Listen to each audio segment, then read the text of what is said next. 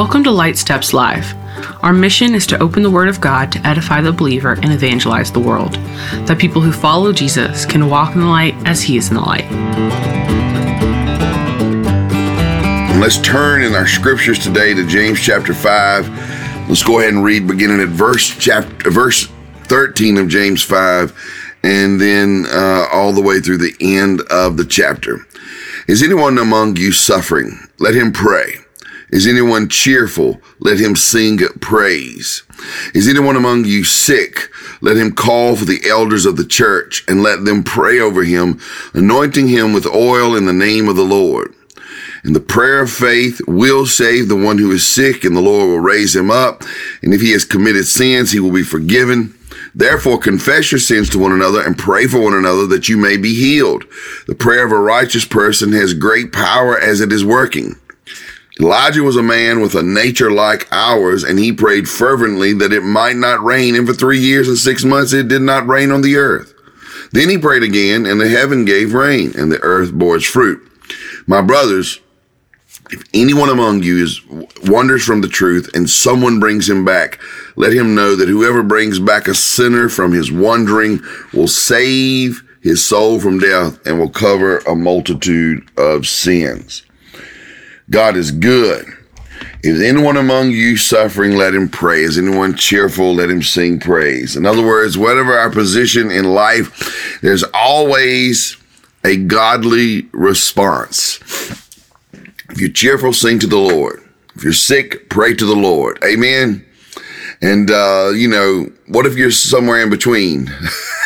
What if you're sort of sick and not very cheerful? Well, pray and start singing. Amen. There's this temptation I have when I look at this passage to give you a set of lists. Now, I want to confess something. I actually like a list, but I don't like a list in the sense that if I check these off, I am currying favor with God, gaining some sort of grace. I don't have a Roman Catholic view of sacramental grace where you do this to get that.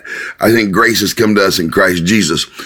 What I like with lists, I like them for multiple reasons, but the big two for lists is I love to check things out. I love to inventory, to see what's there in me and to see, how can I discover what's going on? I like them as a point of analysis. I like lists as a troubleshooting device. So I'm just going to go ahead and confess that. But secondly, lists often give me a framework for operation. And so I'm tempted to give you some lists, and I'm throwing in this thought about lists because I don't want anyone to think that these things I'm going to give you, this set of lists, is meant for us to curry or gain or work for favor from God. If you are sealed by the Holy Ghost, covered by the blood of Jesus, you have the favor of the Father. You've been adopted into His family. You've been forgiven your sins. We have God's favor. It rests on us. And the logic that the Apostle Paul uses in the book of Romans is that if He's given us His Son, what will He now withhold from us? We have His favor. So I want to build a framework here, and it'll seem like I'm giving you a list, and you say, go do 1, 2, 3, and I'll be healed. And then you might do 1, 2, 3, and you're not healed. I don't want anybody to get that impression. I want you to see this is a framework to work with. If you noticed here, it takes a lot of faith. It takes a lot of faith. If someone is sick, pray. If someone's cheerful, sing. In other words, whatever your disposition, respond to the Lord with it. Whatever's going on in your life, respond to the Lord with it. And that's incredible. In other words, it's no matter what's going on in life, respond to the Lord. But then if you notice, is anyone suffering, anyone cheerful, anyone sick?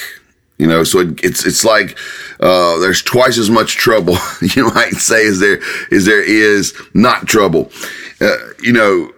Whatever your disposition, respond to the Lord. But it handles here, it literally talks about suffering and sickness. And in between that is some cheerfulness. So I want us to see that it takes the faith of several to work something out here. And it's not just physical sickness.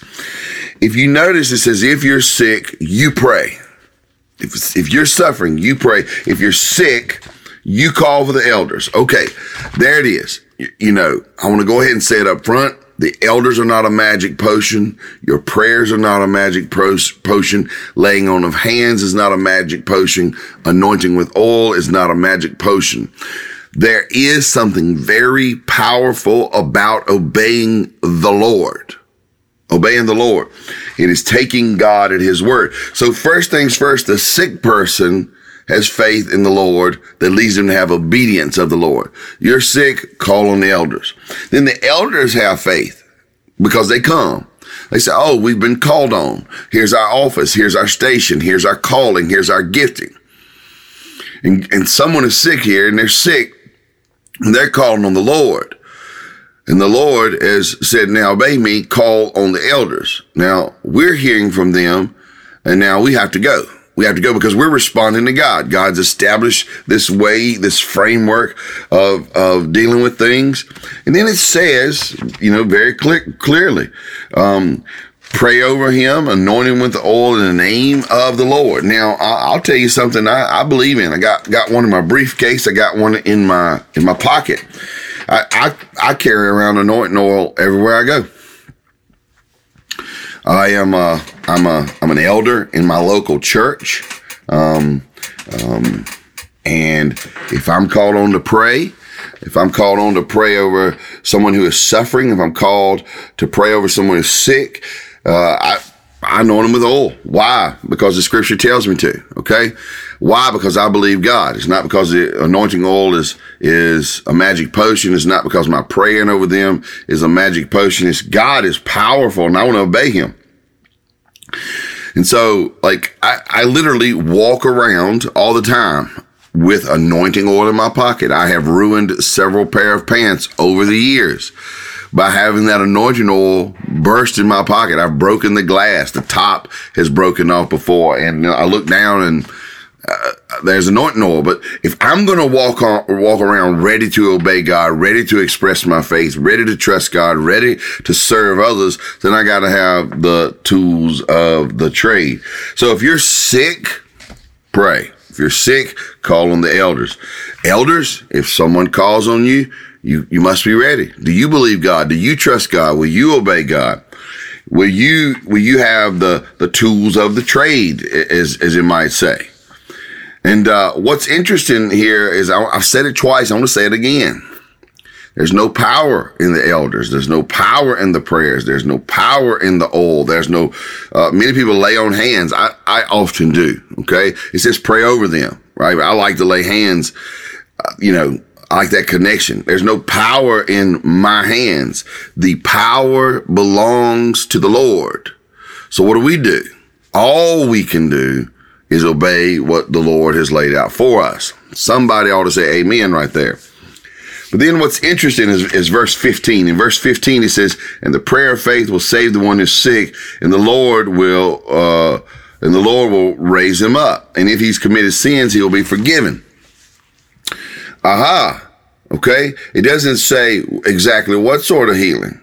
Sometimes the way God heals a believer is by taking them out of this mortal coil. There's no guarantee that healing is just going to come in this life. But what is actually more important here is that if in the process of being sick, we feel our mortality and the sick person prays to the Lord and that sick person calls on the elders and the elders come and obey the Lord. Okay. And they obey the Lord and in obeying the Lord, they lovingly ask this believer. Right? Okay, you believe in God, so you're sick and you've prayed. You believe in God, you want to obey God, so you called on the elders. Now the elders will come, and what I'm going to do is put the word in front of you. I'm going to ask you, is your confession, what is your confession in the Lord? Is your confession, are you holding your confession? Have you departed from the faith? Is there unconfessed sin?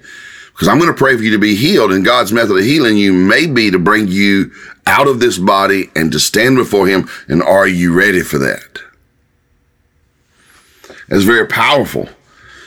And I want to tell you, you know, this week actually marks 20 years I've been in pastoral ministry. I was served in deacon ministry in our local church before that. And I want to say that, you know, it was fairly early on in my walk in studying James that I saw this, and I saw a very powerful process, a very powerful pattern that could be given to an individual, to a local church. And if we would follow it, what happens is whatever's going on in your life, be in relationship with God over whatever's going on in your life. And if it's sickness, that brings you nigh unto death, then you call, you know, you call on the elders. You should expect to be confronted with the questions of your confessions. You should be expected to be confronted with issues of sin. You say, preacher, where'd you get that? I thought we were just praying for the sick. You get that because you read the very next verses. What does he say? Therefore, confess your sins to one another and pray for another that you may be healed. You see, like here, sin sickness is of a greater import than physical sickness. You see that? This is actually very powerful. It's not that we disregard the body. God doesn't disregard the body.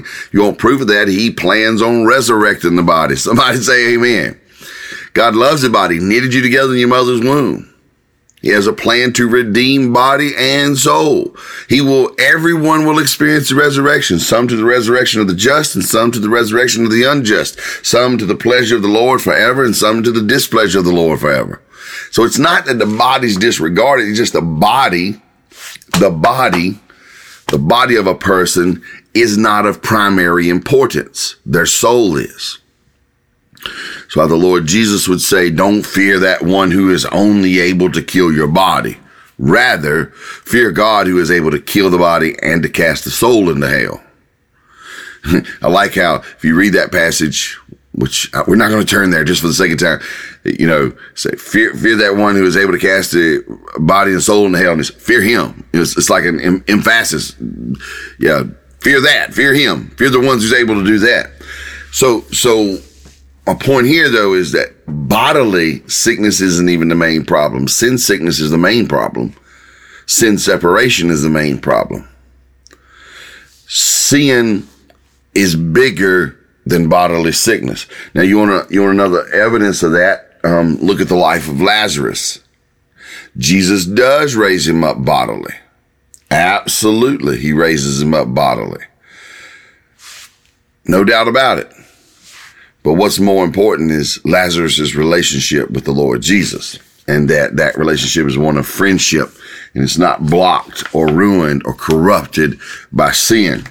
Now, I see I'm way behind my own time stamp, and so I better get on my horse here and ride. I want us to see how extremely powerful this I hate to call it a list, this framework that this list reveals.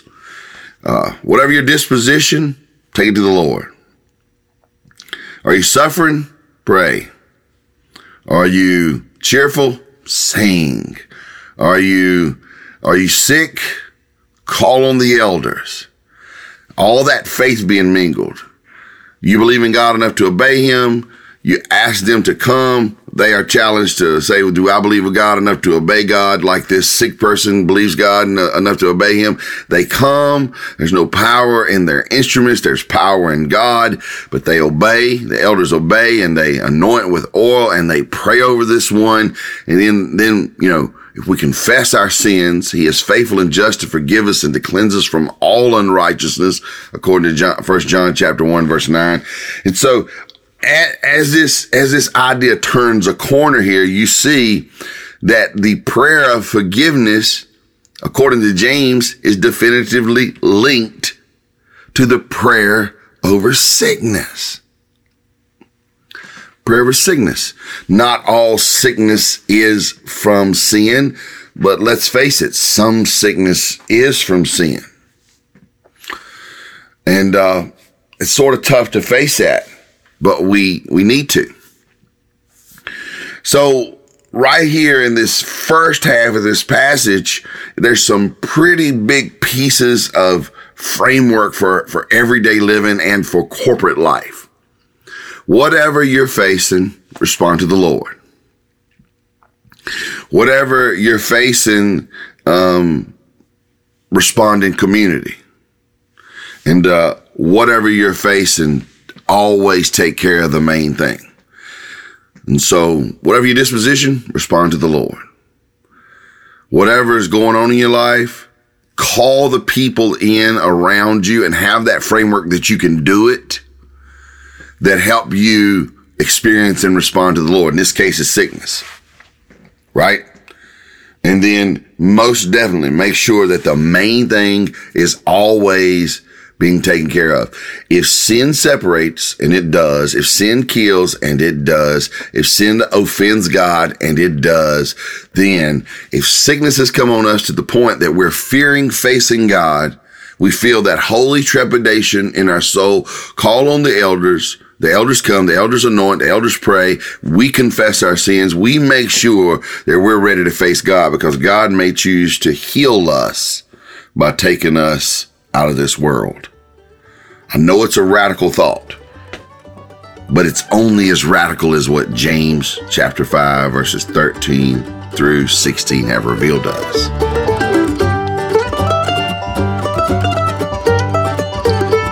Thank you for joining us on Light Steps Live today. My name is Katie Bose, and the rest of our production team is Andrew Liggett, Shannon Allen, and Steve Riley. Music provided by Banjo Ben Clark. Connect with Banjo Ben at banjobenclark.com.